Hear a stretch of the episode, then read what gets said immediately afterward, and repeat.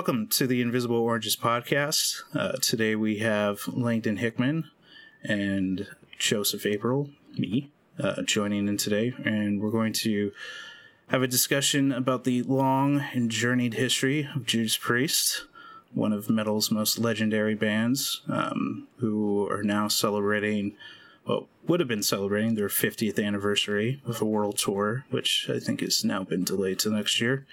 Um, but yeah. Well, Priest... so long as one person on every continent listens to their records at some point this year, it's like a world tour. but maybe maybe they'll do a streaming show, and technically it'll have been played everywhere, so it'll count. Um, but yeah, let's let's dive into it. Uh, Langdon, in 2020, when someone says Judas Priest, what what's your first thought? That's a that's a good question. I, I have hardwired my brain to immediately think of sin after sin whenever I think about mm. Judas Priest. But this is like just a pure gut reaction, and I'm like which probably doesn't even answer your question well. Like I've there there's such a big there's such a big thing for me that uh mm. like I think immediately like oh yeah sin after sin fuck I love that record oh what a what a good what a good goddamn record. Uh, and then immediately, uh, my brain's like, what about, what about these seven other ones that you love? And I'm like, yes. and it's like, and these four other ones that you think are pretty good. and then eventually someone, uh, it'll be someone in your position who's like, hey, I heard about this band Judas Priest. What do you think about them? And they'll realize that I've been just staring blankly into space with my mouth open. and I haven't said anything to them yet. And they're like, are you, are you okay? Are you okay, man? Nice. Um, yeah, I mean, yeah, you know, when I think of Judas Priest in 2020, I think probably the main thing I think, along with like Maiden, sort of like the last uh sort of like universal band in metal that everyone can kind of pull their banner around that's still going. Um, yeah. You know, Sabbath is done. Um, Ozzy is, uh, I mean, we'll see about his health conditions, but in many ways is done. Um, Motorhead is dead. Um, I mean, quite literally. Um, so in terms of those bands that were bigger than life, uh, you know, and, there, and there's other ones. I mean, we can still think of the Scorpions, but I think when we think of like the biggest names in metal, um, you know, with Sabbath gone and Motorhead gone, um, Priest and Maiden kind of come to the spot. It's like the ones that are still tour, still put albums out, and, and, you know, in but the last Priest album still can prove that they're relevant. Still can prove yeah. that they can put an album out that metalheads will care about, and it's not just you know it's not just nostalgia and it's not just nor is it playing to the to any kind of modern trend yeah, I think that the the response to Firepower was such a such like a pleasantly positive one because I feel like at least for me, like I got the record pretty much right as it came out because I was like new Judas Priest. Like I if I can yeah. pick up Nostradamus when it's new and give it a listen, I, I I can do that for and especially because I thought Redeemer of Souls was a pretty strong record. Wasn't like the best one they'd ever put out, but I was I was incredulous about changing, you know, one of you know Downing and Tipton, who are like probably the best guitar duo in heavy metal. Um, mm.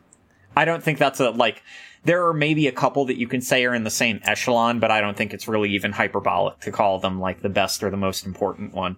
Um, right.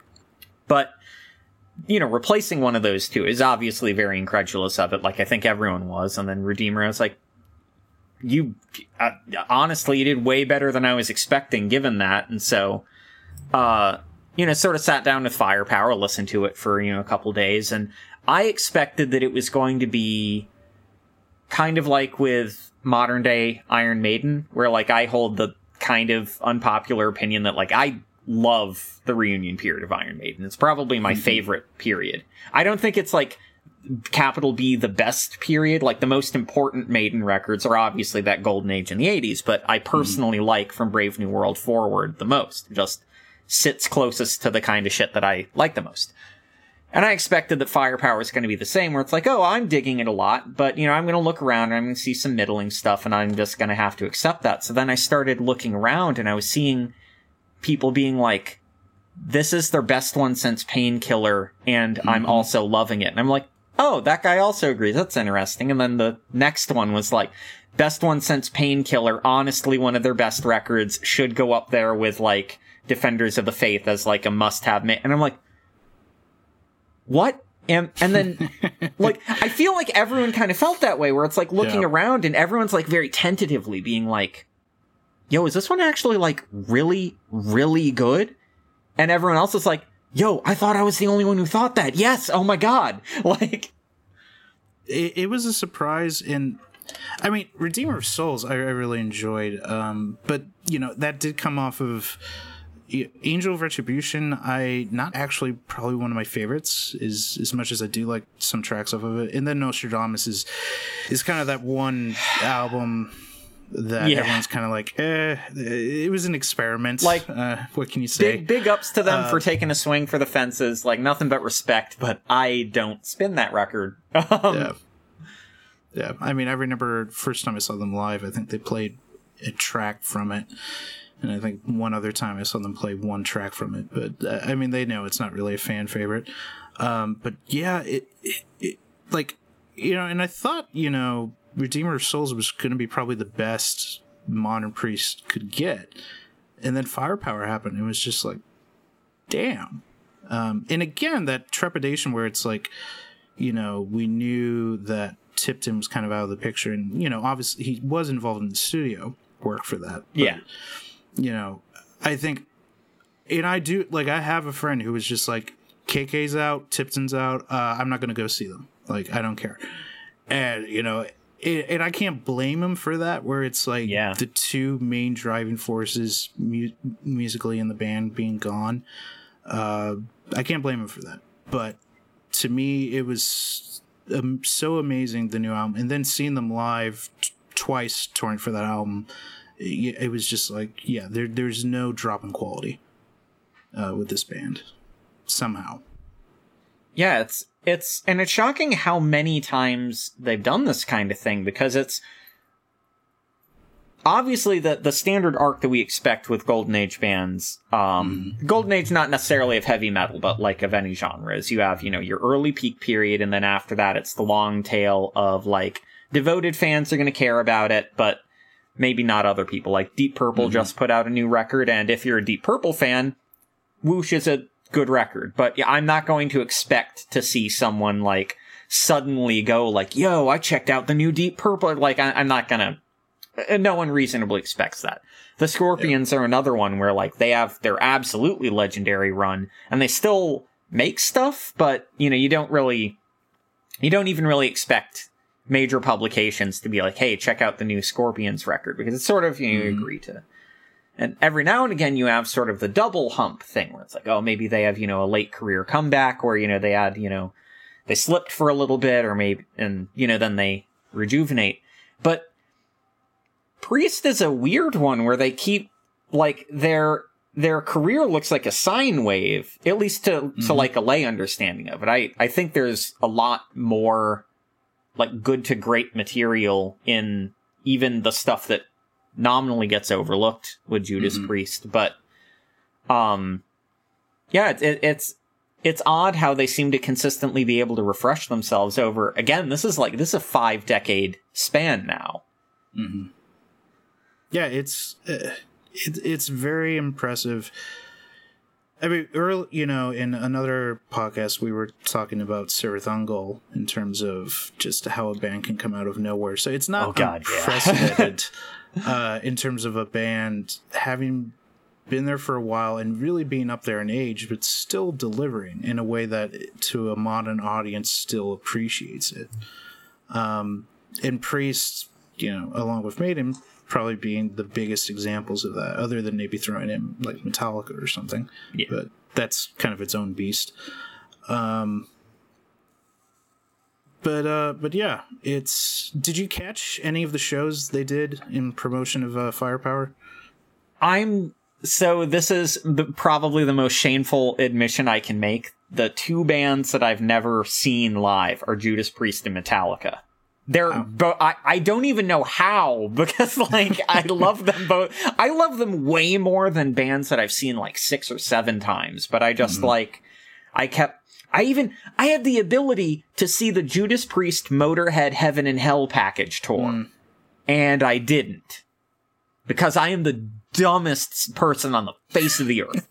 like Dio died after that. Like I- yeah. I the only time I ever got to see, you know, again speaking of people who aren't here anymore, uh, I I got to see Dio once. It wasn't that tour, but it was Heaven and Hell. I think with like Megadeth and Machine Head opening. Um, and yeah, that was Still the only time I ever got to see Dio. Um, and it's. uh, I've been fortunate. I've seen Priest a number of times. Um, I kind of wish I could have like I didn't get to see them when they first reunited, um, and I really sh- I could have seen them during then. Um, just before I went to college, going to shows was difficult, just in terms of uh, the regulations my parents put in place in terms of Yeah. what I could and couldn't do, and uh, you know I wasn't I wasn't willing to get grounded for life. Um, to steal the car and go to, you know, somewhere to see priests. Um, but part of the problem was just my dad was in the military at the time, so he couldn't really take me to shows because he was just paranoid about being around people smoking pot because uh, you know they're very strict with the uh, drug testing. Um, and who knows? Maybe that was just his paranoia, but um. But yeah, I, I can't recommend enough seeing Priest and Metallica. Metallica, I kind of get not seeing them just because their tickets are usually pretty expensive.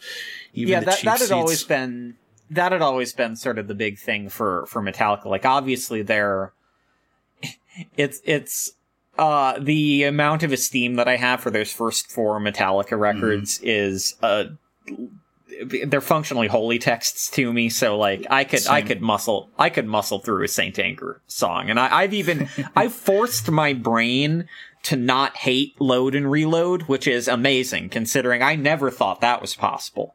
But uh yeah then i look at like a cheap ticket is like 200 plus bucks and well, not that bad, but it's definitely like after like the Ticketmaster fees and everything, it's like at the at the cheapest you're looking at probably seventy five bucks, um, which is not, you know, it's, it's not a breeze for most people.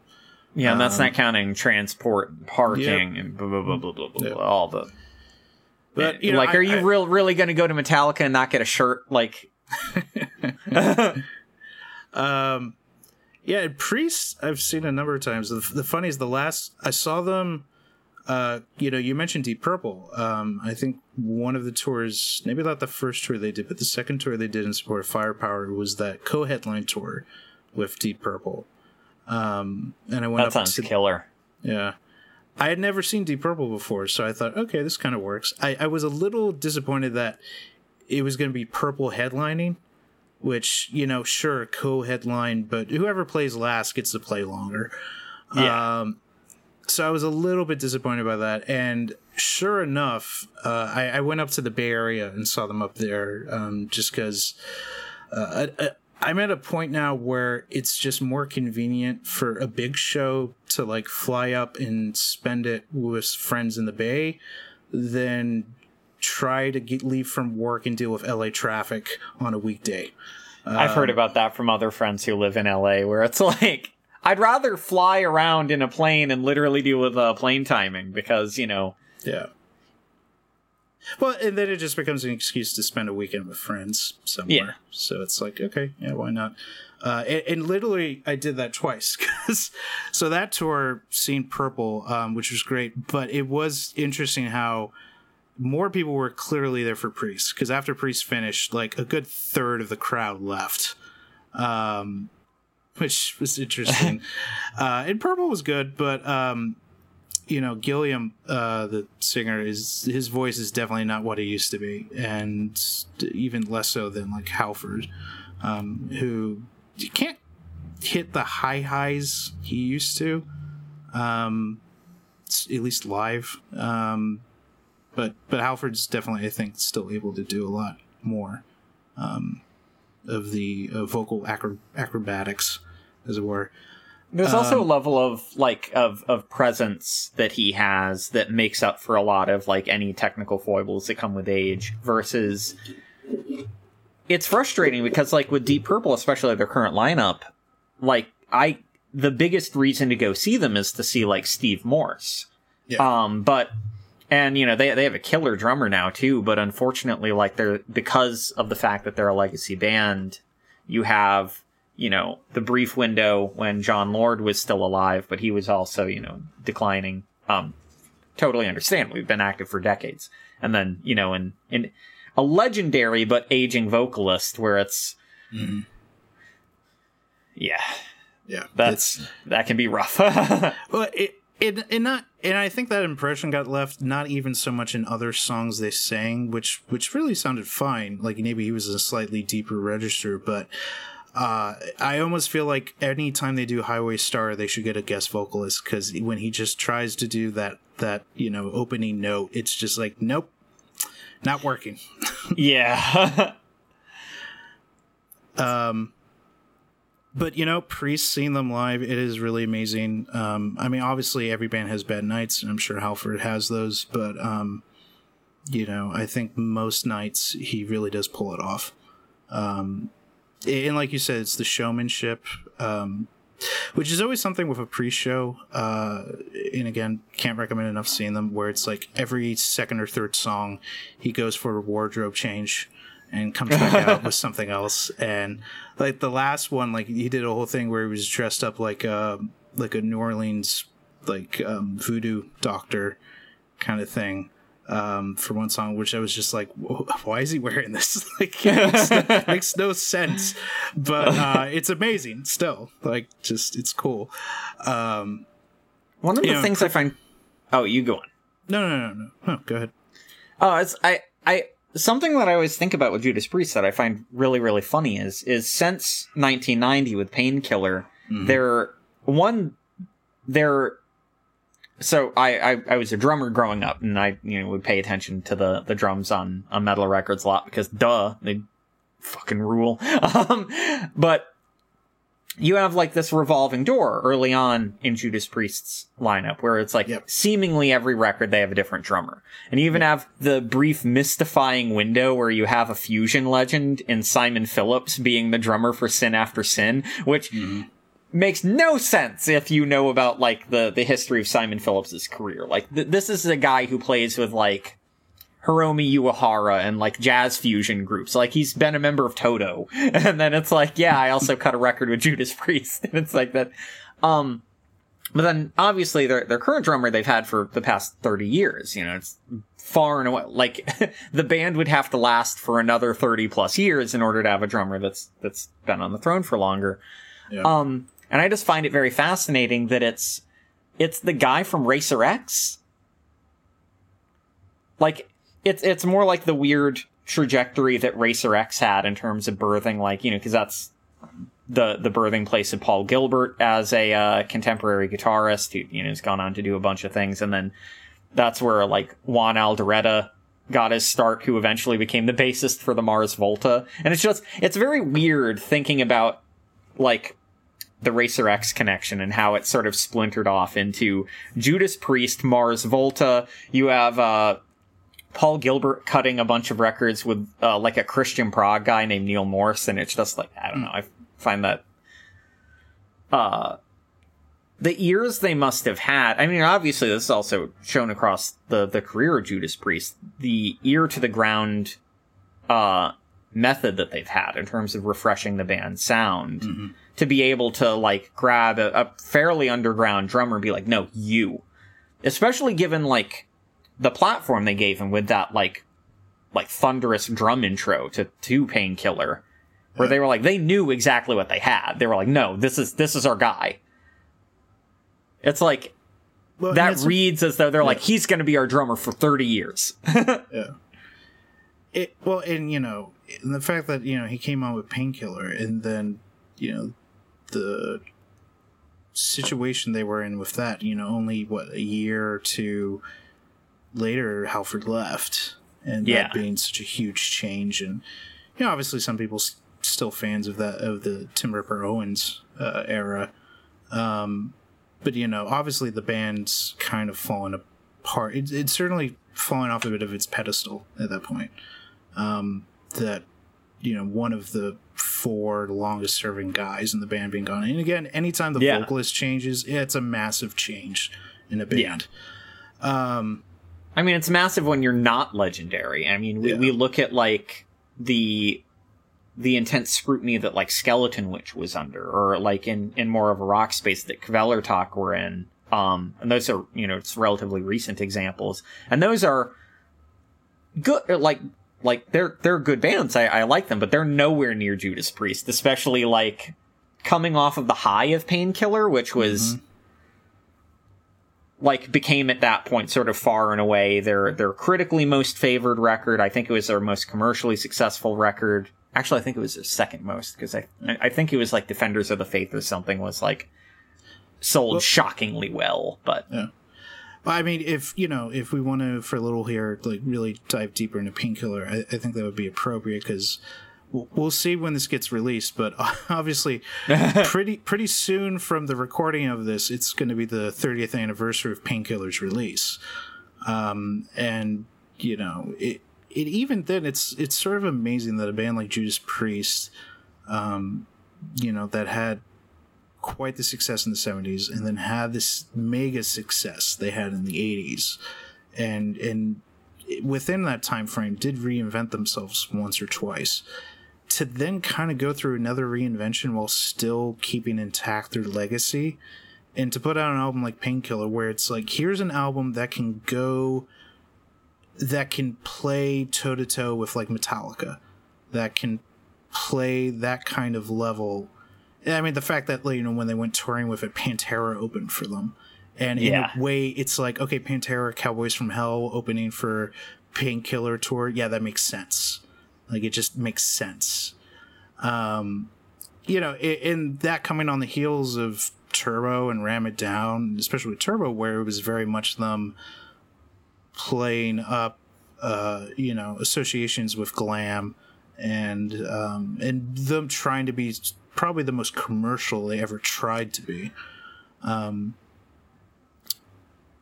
and you know, and, and we can talk about that too because I because I think Turbo is underrated, and we discussed this elsewhere. That Yeah.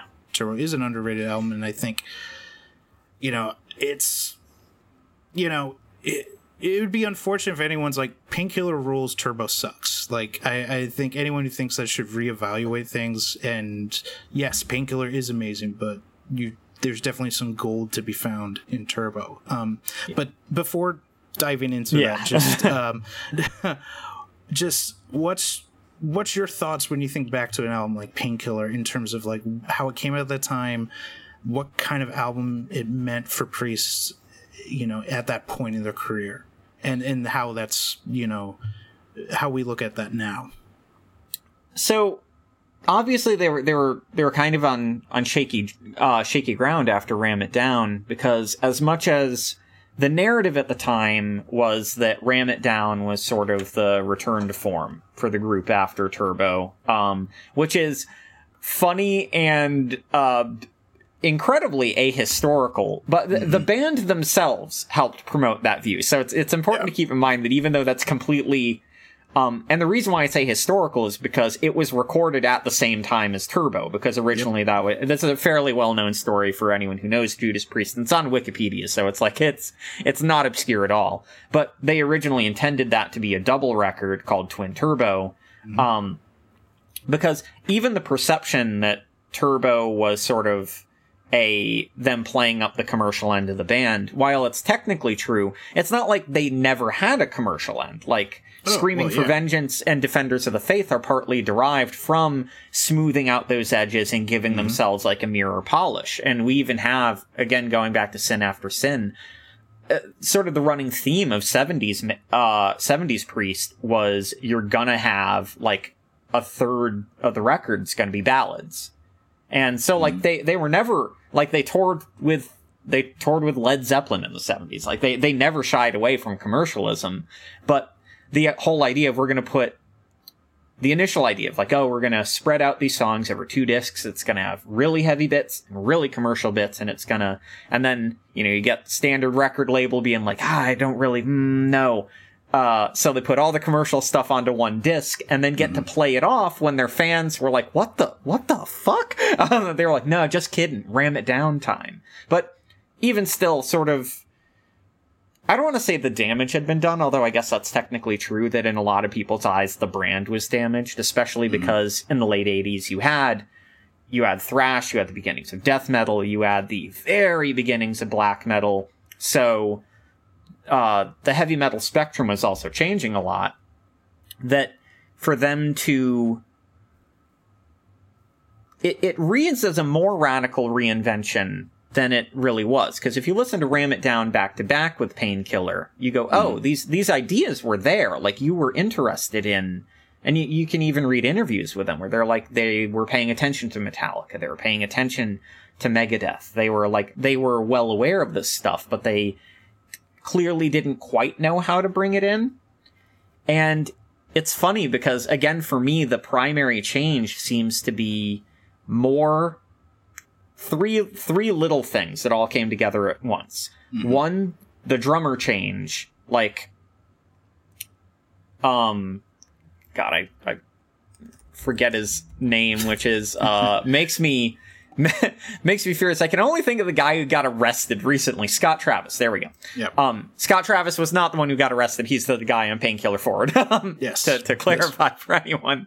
Um, that getting him and them clearly knowing from listening to listening to Racer X records and hearing like both the insane amount of chops that he had, but also his ability to play very, very heavy, heavy in a way that they didn't have from the drums before.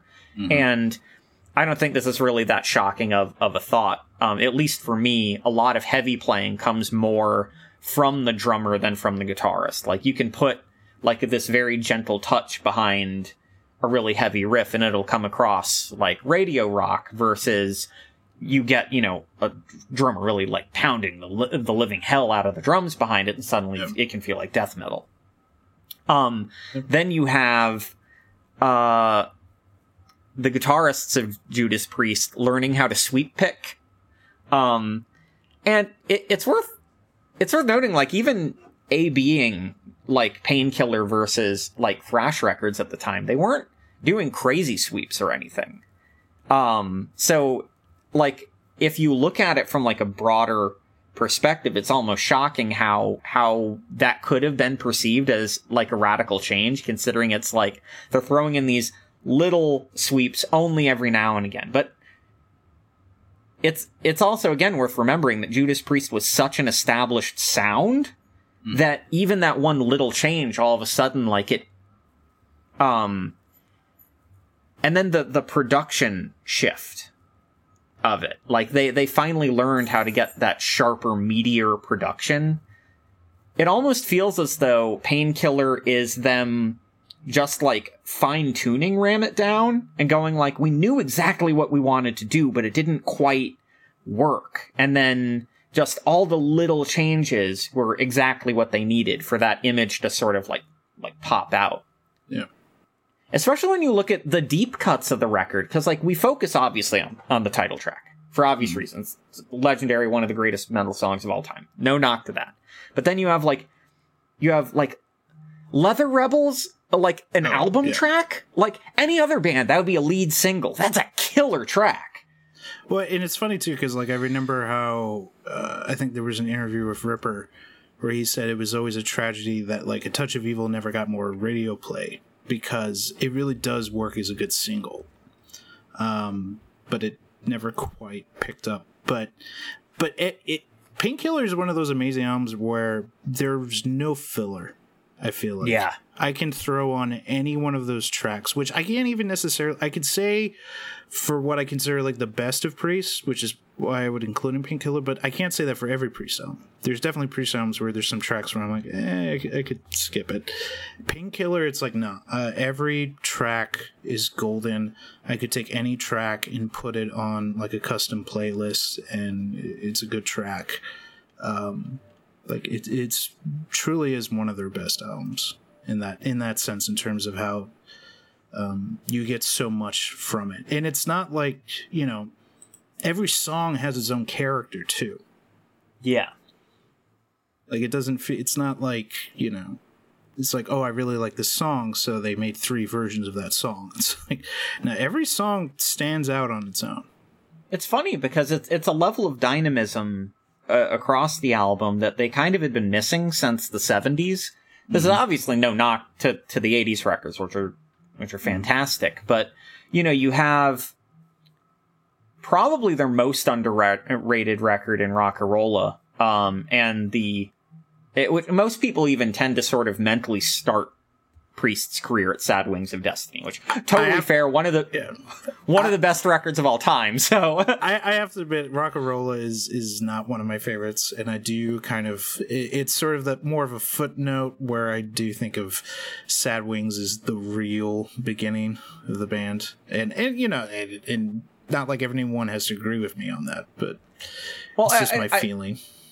I, I don't I, I- I think that's actually like a tremendously common thought like from what I've experienced with people. I mean even even from the band like they they'll include like little little glimmers from rock and roll. Like every now and again you'll get like uh, they'll they'll play like a lick from Caviar and Meths or something like that. But you know you, you don't they start oh, even they only start really honoring their legacy with Sad Wings Forward. But you know you have that one which is draws a lot from from their prog rock influence. Like mm-hmm. because they were obviously they were a, a british band in the early 70s they loved progressive rock. That's just you're not gonna avoid that. Especially since the early roots of heavy metal were like joined at the hip with prog rock. They were basically the same thing for for a stretch. And then you know you have into sad wings and you have sin after sin and which are tremendously balanced records. Like you'll have absolute rippers next to these very placid and almost atmospheric ballads. You'll then have these lengthier, more programmatic tracks. You'll, and over the course of the 70s, from about like Stained Class forward, they sort of, Stained Class is both the last record of their very proggy early period, or not very proggy, but proggy for them. Um, Yeah. early period going in as well as it's the first record of their more honed uh like and deliberately less dynamic period that would stretch into the 80s where they were like we found the Judas Priest thing the definable this is us and no one else thing and we're going to zero in on that and uh, basically the span from Stained Class up to Ram It Down, you're not going to find a record that I think is bad. You'll find a record that, like, Point of Entry, I think is probably the weakest of that bunch. Um, just because I'm like, I don't, I don't need to hear heading out to the highway ever again in my life. No hate on the song. I just, Uh, it's one of my favorites. I, it, I, can, I, I can follow that. I just like from, from Priest, I want a little bit more girth with the guitars. Although funny, like my favorite track on that album, because because that is the one that's kind of like because it's it's right in between British Steel and Scream for Vengeance, which are two of their most iconoclastic albums. Even if they're not your favorites, they're probably the two albums people think of the most when they think of Priest in, in terms of like classic Priest.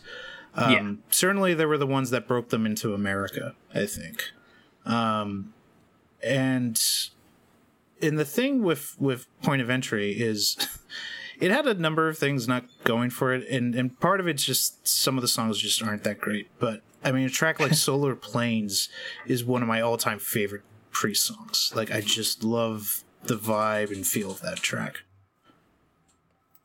I I overlook honestly a lot of the album cuts from that one. Like no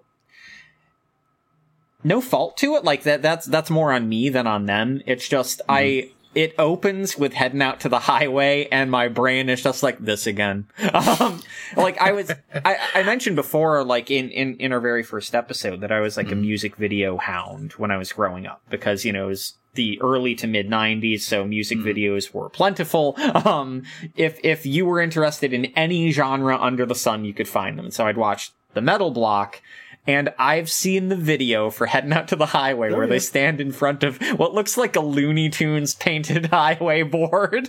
It's it's like comically lo-fi. i Um, mean I mean, you know, between that and you know, I think it's the same album because the one I think the one that gets the most eyebrow raises is probably uh and I gotta look up the track name, but I think it was on point of entry was uh yeah, Hot Rockin'. Like that is that is the one that everyone's like it's like, oh, you, oh, really? Rob Halford was gay? Like that wasn't a hint, and everyone just didn't know. Like, I love like there. There's an entire song on Defenders of the Faith about going down on a dude. well, yes, and even the PMRC, um, you know, put that song on their list, um, mostly because they were thinking it was. Again, when you make a song about oral sex ambiguous, it's like everyone thinks it's straight when it's like uh, actually turns out it's not. Um, Yeah. or but that's the other thing i think that's the great thing about halford is that when when his sexuality became something that people were aware of because he, he became open Yeah. about it um it's interesting how a lot of the songs in terms of relationships or in terms of sex or any connotations of sex he always wrote it ambiguous enough where you could take those lyrics and now look at it in any kind of gendered fashion like Yeah. there, in very rarely, other than maybe some of the earliest songs, um, is it ever very specifically, you know, boy, woman, or you know, anything like that. Yeah, it's, I, I think it's Sin After Sin is the last time that he specifically sings the line like woman or girl in Yeah. In a song, and that's that's mostly in the ballads. After that, he deliberately goes a lot more vague. Um, or not vague. He he deliberately makes them more formed around the notion of of a relationship rather than of a specific relationship. Like Yeah. we obviously there's there's like the kind-hearted, very loving like looking back uh, ribs of looking back at Judas Priest. I mean, like how how did anyone not not know? Um, and it is worth noting for for people who are maybe like younger than us that it is a lot of that is done with like with a great deal of love for because especially for like for me as a young man in in the 90s like I'm straight but he was one of the first uh that was around the same time of him coming out that like this is again weird to think about. That was around the same time that Freddie Mercury came out.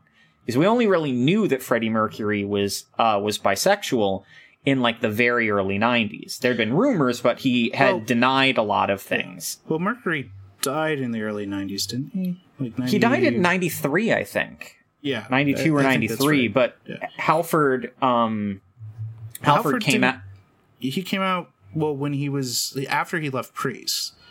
Um, Oh, I thought I thought it was around the same time as him leaving. no, I I want to say it was like the mid to late '90s. He came out. Oh. I Um, guess I guess I still would have been relatively young, so my brain and my my old man brain is doing that thing where it's like you were a boy then, which is one time. Like all of the '90s is one year. Um, it, it sometimes does feel that way. Um, but, but But- I know what you mean in terms of like we should clarify for people who are thinking like what the hell do they mean when they're saying like you know when no one knew it, it it's this weird thing as priest fans and certainly as metal fans were, because halford was the first certainly the first prominent um, metal musician. extremely musician prominent. yeah.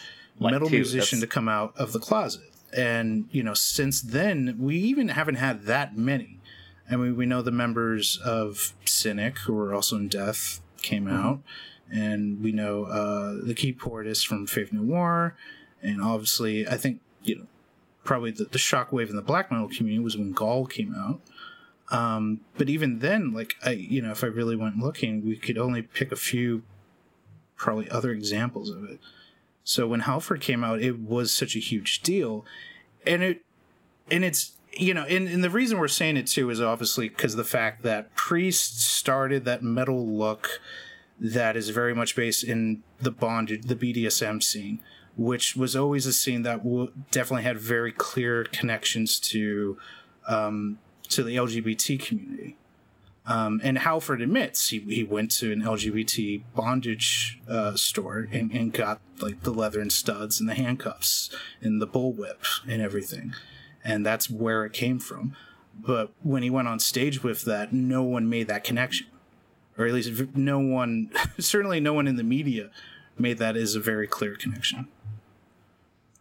Yeah, and the I mean it, it has been it's been commented on on to death, but for, for positive reason. Um, that in in the kind of culture that we live in, where obviously things are things seem to be better now for LGBT uh, members of the LGBT community in America now than they were, you know, in in the 90s and especially in the 80s, the 70s, yep. the 60s, where very vicious, very horrible things could happen um, on a state level. I mean, not not that things are perfect now, but um, to have someone so prominent and so like universally loved in metal, like mm-hmm. I can't.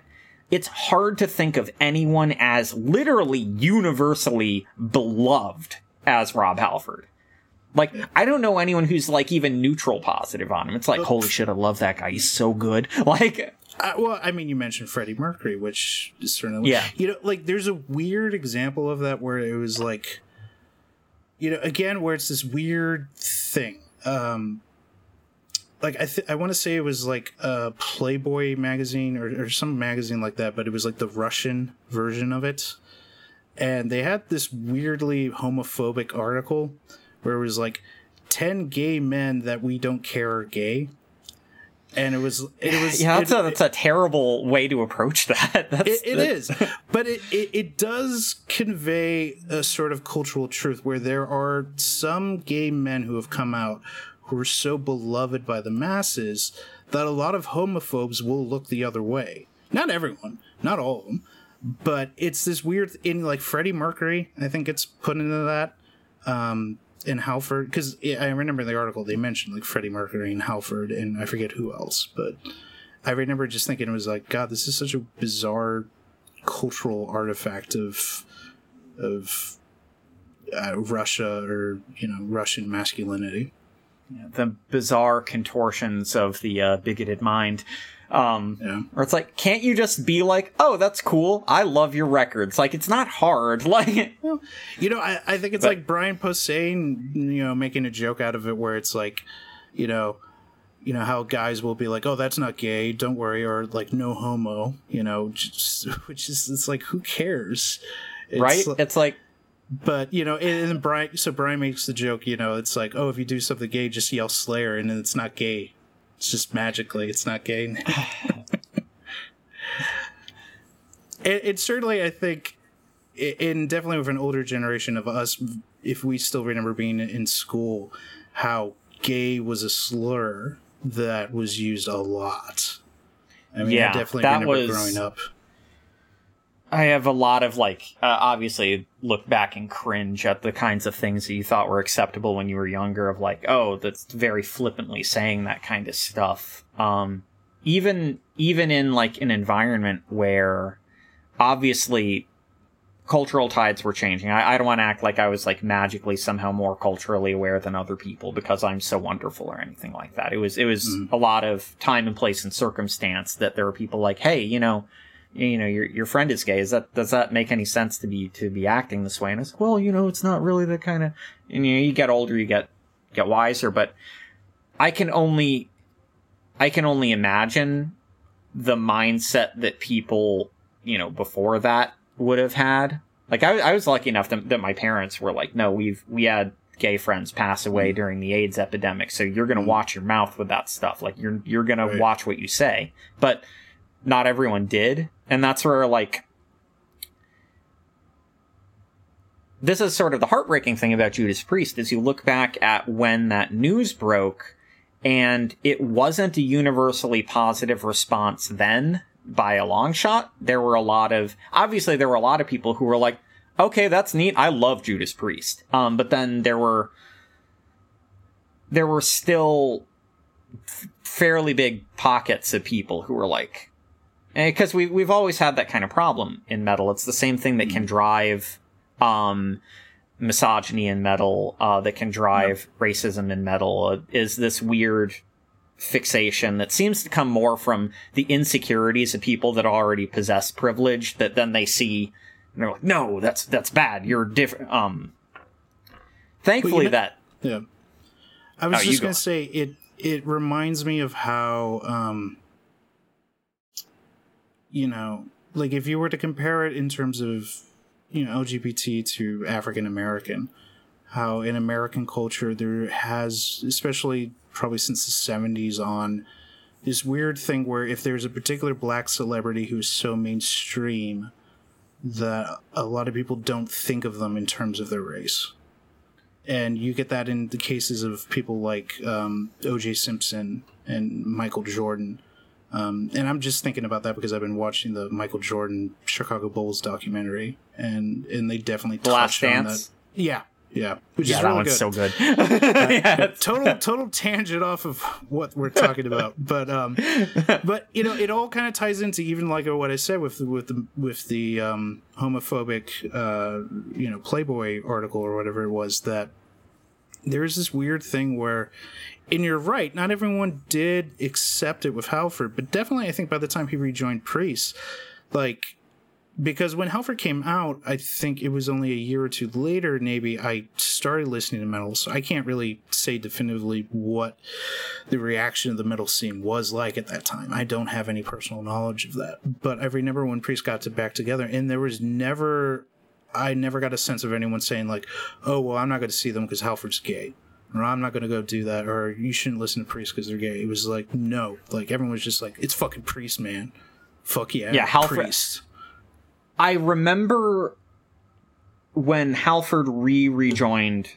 Re rejoined? No, he rejoined for the first time. he, he only left the band once. Yeah. Um, I I had basically just started listening to metal, so like Angel of Retribution was the first Priest record that came out when I was like, you know, like I'm definitely a metalhead. Like I remember when I think it was like Demolition came out, but that was more like a cooler older cousin or like friend of my brother was like, I got the new Judas Priest album and it was terrible. Um, but yeah, yeah, I, I remember the atmosphere there and of being like just more one of profound celebration and yeah. one of the band in general and two it seemed that at least and again ultimately i can only speak to the magazines that that i was reading at the time and to the people that were around me at the time but the like the acceptance of all of rob halford's personhood including Yep. including his queer identity was sort of this very big thing where it's like if if that if that in any way contributed to making Judas Pri- great, fantastic, love it, love it, very glad for you. And then you know, obviously the the sense has evolved now since he's become sort of like uh, a mild Instagram celebrity for the world of heavy metal, where everyone's like, I True. I I love I love my cute gay uncle Rob Halford. He's so he's so peppy on Instagram. I I I can't impress this on anyone enough. His Instagram feed is the best one. Absolutely the best one. Just Yeah, he's love that he's. Ah, so- he's I mean any interview with with Halford is always a joy. Like just he's I mean he's definitely one of the best people in metal just in terms of the personality he has on stage and off stage. Like he just he always feels like especially probably since the late 80s he's had this vibe of like Uncle Rob like just that feeling where he's just like he is the elder statesman of metal yeah. and and and anyone who really loves metal it's like halford feels like family yeah. which i'm sure is weird for him um because it's like rob come to my house we'll make you dinner it's like i've got my own plans um yeah, it, it's it's on because like Black Sabbath have always felt kind of outside of it all. Like obviously they helped they, helped found metal as we know it. Um, like obviously heavy rock had existed prior, but then you know with Sabbath we finally get like okay this this needs a new name. Yeah. But they always seemed kind of aloof. Not not out of any disdain, just like when I don't when I think of Geezer Butler or Tony Iommi, I think about like like gods looming above the earth. I don't I don't think about people who live on the on planet Earth. Um and then you think about maybe the closest parallel to Judas Priest, which would be Iron Maiden, and even then as much as we get these very human jocular bits, especially now with Bruce Dickinson and um even then it's you know they they very much they they go off and you especially look at their live show and it feels uh not just larger than life, but it feels like they're emerging from a book or like from a cartoon or something. Meanwhile, there was Yeah. always something very street level about Judas Priest, which is bizarre to say considering at one point their stage was a giant robot lion. Um, They could extend 15 feet into the air and breathe fire. Um, well, twice well twice with that i mean they- they had you know defenders which was the giant lion thing and then turbo which was the giant uh robot uh, Yeah. that, like gripped that gripped how like i remember like i got i forget the name of it but the judas priest dvd like had all the music videos and then it had a live set like recorded from the turbo tour um which is kind of peculiar especially if- um, because as as we discussed, you know, some people lo- love that and some people don't. But um, you know, I mean, they open it with um, uh, f- fuck, Freewheel Burning? Is that is I No, it. I gotta look up the DVD too because I'm sure it's like isn't the of the DVD like Metalology or something? No, it wasn't that one. Like, I actually want to get make sure I get this right. Um, okay, just, just keep talking about Priest while I try to find this. Um, Oh, it was uh, Electric Eye. Electric Eye, Electric Eye. Yeah, and and you know the live set opens with. Did it open? It, maybe it opened with Electric. Eye, and um, which is a great song. They actually brought Out in the Cold back uh, for the last tour I caught them playing. Yeah, I was I was actually I had a uh, I had a conversation a while ago now with with um a fellow music writer named Andy O'Connor who's written for a bunch of places. Oh yeah, I know Um, Andy. Very specifically about Out in the Cold, where we were talking about. Cause he also really digs Turbo, and we were just talking about like, yeah, I can't believe people sleep on this record. And the very first words out of his mouth afterwards is like, yeah, Out in the Cold is like like just a mean song. That is that is a killer track. Yeah, they, It also they- makes it mysterious when people are like, "All right, this is glam metal," and you listen to it and you're like, "Th- th- "This makes you exclusively think about hairspray?" Like this? like uh, Well, I think it was the visuals at the time. I mean, certainly, like it, on that tour, like that that DVD I mentioned, like they've got the poofy hair, like they got the hairspray going. uh, like, make no doubt about it, they were definitely going for that look. And Rob, you know, it's one of the few times since the '70s where Rob grew his hair out long and kind of he had a slick. yeah, back, he had the slick back. Yeah. Yeah. but he definitely had that kind of that interesting look uh, to it. Um, I was gonna say earlier with like the transition of that period to Painkiller.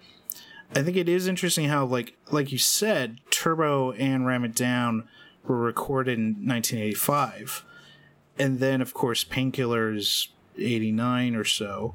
So in that time, you know, they get to see the rise of thrash. You know, they see Metallica, you know, Master Puppets, And Justice for All, and it- especially And Justice for All coming out really probably not that long before they started working on Painkiller. And then, of course, on top of that, you have the trial they had, where they were put on Yeah. um, trial for uh, being accused for putting suicidal lyrics uh, that caused two boys to uh, shoot themselves in the face.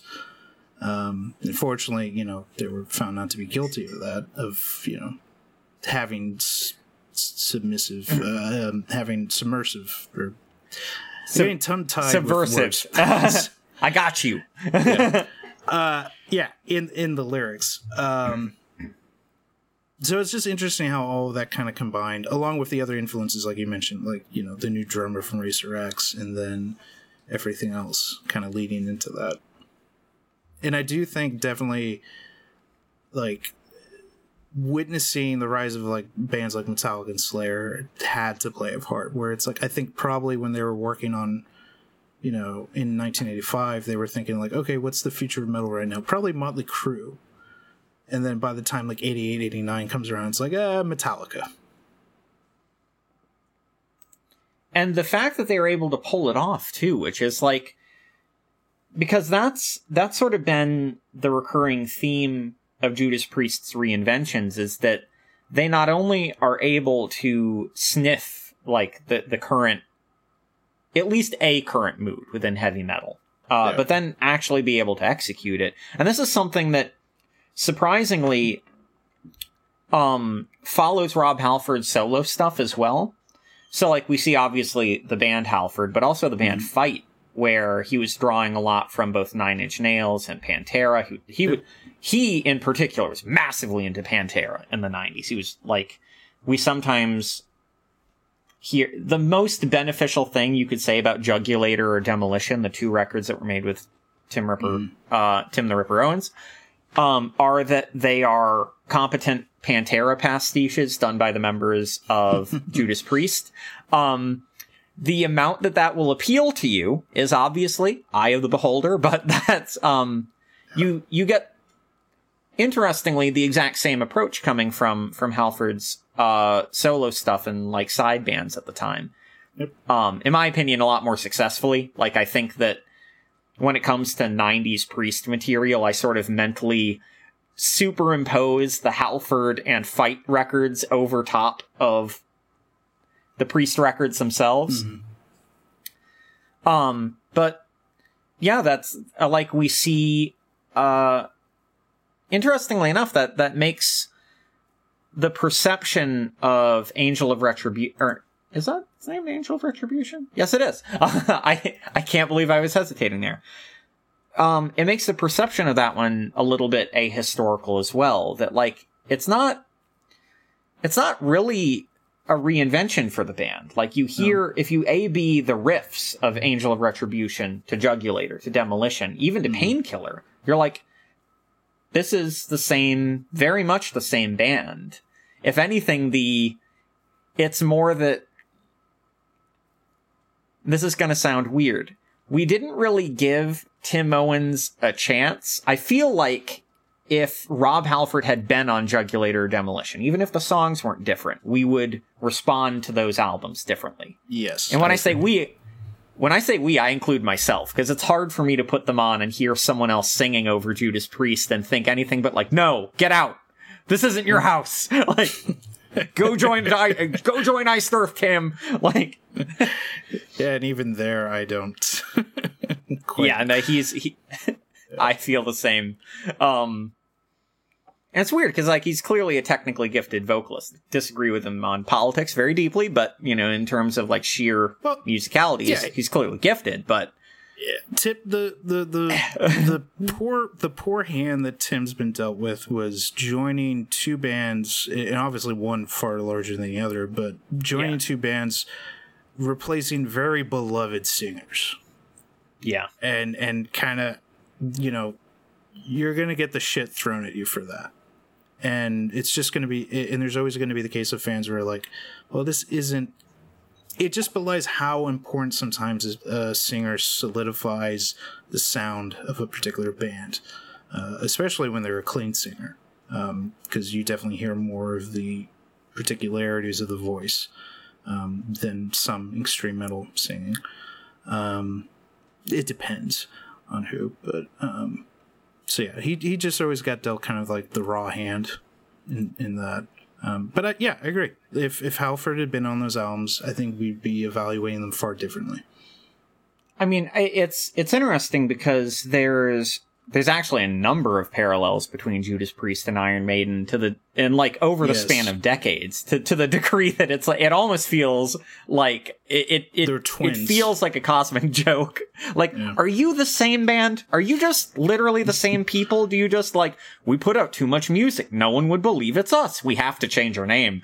Um, but we have this we have a similar thing where like the compositions on Brave New World are functionally near identical to the ones on the X Factor and Virtual 11 to the point where there are literally songs on Brave New World that were written during like tracking for Virtual 11 but they were like ah we don't really uh, let's not finish these off. Let's save them for later. Um and the fan response if you say even if you say as much as you know the X Factor and Virtual 11 are fine if you don't come out gunning against them, people are like, "What are you talking about? This is revisionist. They're terrible." Uh, meanwhile, it's it's a universal thought that Brave New World is a good record. The amount Yeah. that you think is good will be different. For me, it's my favorite Maiden record. For other people, it's not. Get that, but no one's gonna abide you anyone saying that it's bad though. And same with same with Judas Priest, where it's like the songwriting between Painkiller and Angel of Retribution is not wildly different. I mean, I think pretty clearly they still, even if you had Rob Halford, Painkiller would be the most successful, most coherent of those albums. I don't think that's that's really debatable, but we sometimes view them as like somehow wildly far off, and it's like. Mm. I love Rob Halford. I mean, obviously, we, we covered that pretty in depth. Like, he's universally beloved, not just as a vocalist, but as a person, as like what he brings to metal. Um, but, you know, Judas Priest is still four other dudes. Like, they're. Yeah. And especially, like, one of, one of the other weird, uh, weird parallels between Judas Priest and Iron Maiden is the fact that they're, they're bassist led groups Although in the case of Judas Priest, the fact that Ian Hill, like, he is Judas Priest. Yeah, You could replace almost- member. Yeah. Not just longest running, he's the only founding member. Like, by the time of their debut, I think, like, near everyone had been replaced at some point. I don't remember exactly, but I know that it had been, like, quite a bit of, of shift. Um, but that very steadying hand, like it, Although, I, again, the the interesting difference is that it, with Iron Maiden, obviously, Steve Harris shows his influence on the group. Um, he isn't. Uh, he doesn't come across from the outside, at least to me, as domineering. But like, it feels very much that if Steve says no, we're not doing that, they won't. Well, the other thing too, I think Steve also puts his prog rock influences into Maiden, his bass work and his songwriting, Yeah. to a further extent than than Ian did. And Ian's a solid part of the band, but also I feel like the songcraft is a little leans a little more toward you know what used to be Tipton and and um, in uh, Downing. Yeah. You know, uh, we, we do probably need to wrap up in a little bit, but um, one thing I wanted to mention, um, which I thought would be an interesting observation to, to include at the end here, is um, have you ever seen the movie Metalhead, the Icelandic movie? Uh, no. I recommend it. It's probably not the easiest thing to find. Like you'd probably have to go on like iTunes or Amazon and buy it, um, which I think is what I did. Um, like I don't think it's streaming anywhere. Uh, I did. I'll look it up and let you know. But there's a scene where, I mean, long story short, the main character is this um, young woman who's living in with her family in a very isolated part of Iceland, and her um, older brother died when she was young, and her older brother was a metalhead. So she kind of latches on in her grief to what he was. So she becomes a metalhead, and she you know takes it very serious, and it becomes a big deal. And she feels very isolated from the whole community. And she finally, and not to give anything away, she finally meets someone who kind of connects with her on that. And they're in a car, and they're listening to Judas Priest's "Victim Changes." And she kind of stops the conversation she's having with this person and just talks about how like the twin guitar leads that opening up victim of changes she's like this is the birth of metal. Um in a way i kind of i feel that in that like sabbath always will and should be kind of seen as like the first metal band but the major difference is that sabbath never thought of themselves as metal Like, yeah, they, kind always of- saw themselves yeah as a rock band. they invented it by accident in a way and kind of just kept rolling with it. And I feel like Priest was the first one that kind of felt like we're doing something that's we know we're doing something different than rock and oh, I think it's metal. And yeah, that's what we are. We're a metal band. Yeah, there's a certain stiffness to Judas Priest that is necessary for for metal. Like that's where we get the like the harsh down picking of thrash, which you know obviously then gave birth to death metal and black metal. And this, you know, it has lots of roots, but you can trace it to that moment in '70s Priest where they started really critically evaluating what they were doing and going like, no, different, different, different, like you get it starting with the Ripper and Victim of Changes, but then Yep. you have it building up to, you know, that sort of eruptive moment where it goes from stained class into killing machine. And mm-hmm. you're like, I don't know, like, I play Sabbath's debut and then Killing Machine, and one of them feels more metal. to me. Like undeniably and only heavy metal. Like Yeah. doesn't sound like hard rock. Doesn't like it's just heavy metal. And So, I think I you have- could, yeah, I, I think you could say that in terms of how like like Sabbath, you can kind of see how they influenced hard rock bands that came after that wouldn't be considered metal in a way that Priest kind of like anyone who says they're influenced by Priest, it's like, oh, they're they're a metal band. Yeah. You you become heavy metal when you start taking on that priest influence. I mean, that's where we even get um like the birth of the birth of thrash as we know it was just like I really love hardcore records and I really love like Judas Priest and the new wave of British heavy metal stuff that was it's it's important to remember the new wave of British heavy metal was a bunch of bands inspired by Priest. Yeah. Priest had been around for a while at that point, and the big thing was just sort of like, oh, they're amazing. Oh, we should do that.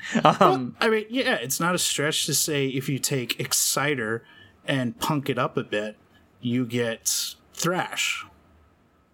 In in just as well, you know, obviously Motorhead and everything else that went into thrash, but but yeah, I mean, you there's definitely a clear link I think between like Judas Priest to Diamond Head to Metallica, yeah. and even We Judas Priest to Mercyful Fate. We absolutely wouldn't have metal as we know it. Like there, it, it it's also one of the weird things where it's like doom metal largely feels like this other wing versus Judas Priest and then all of the rest of extreme metal and traditional heavy metal. Yeah.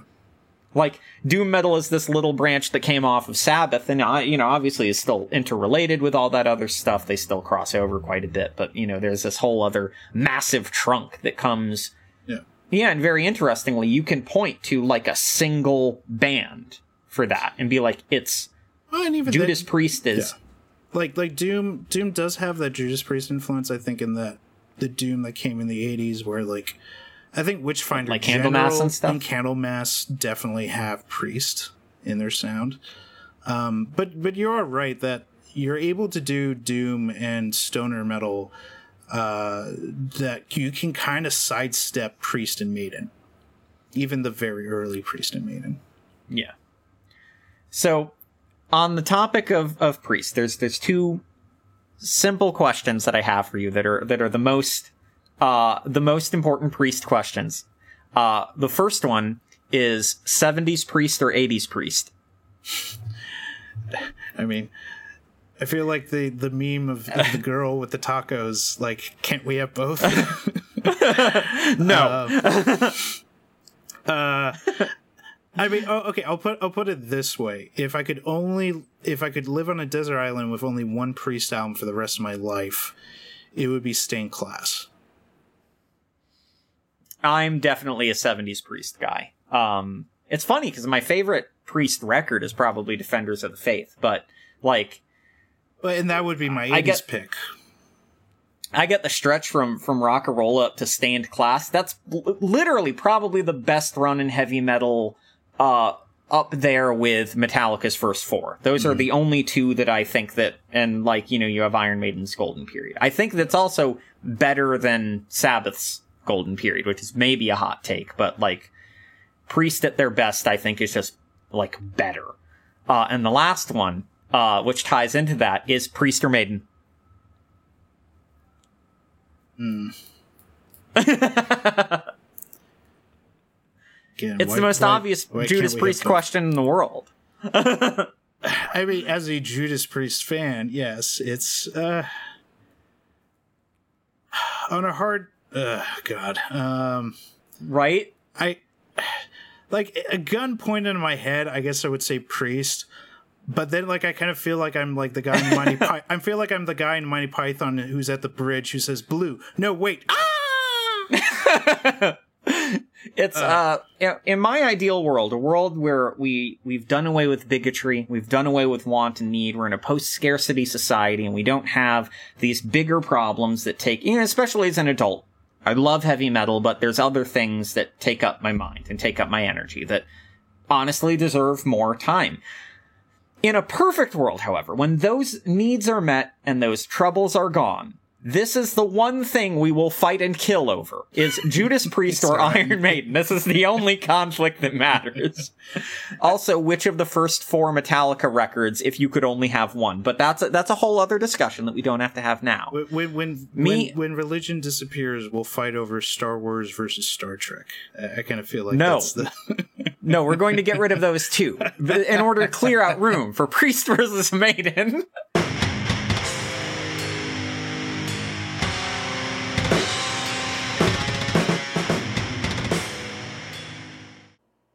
Thank you for listening. You can subscribe to Screaming Bloody Oranges, the Invisible Oranges podcast, via Apple Podcasts, Spotify, Google Podcasts, Podbean, and other streaming services. We'll make a post on our website at www.invisibleoranges.com to accompany the release of each episode. Visit us anytime for more in depth heavy metal coverage that goes a step above and beyond.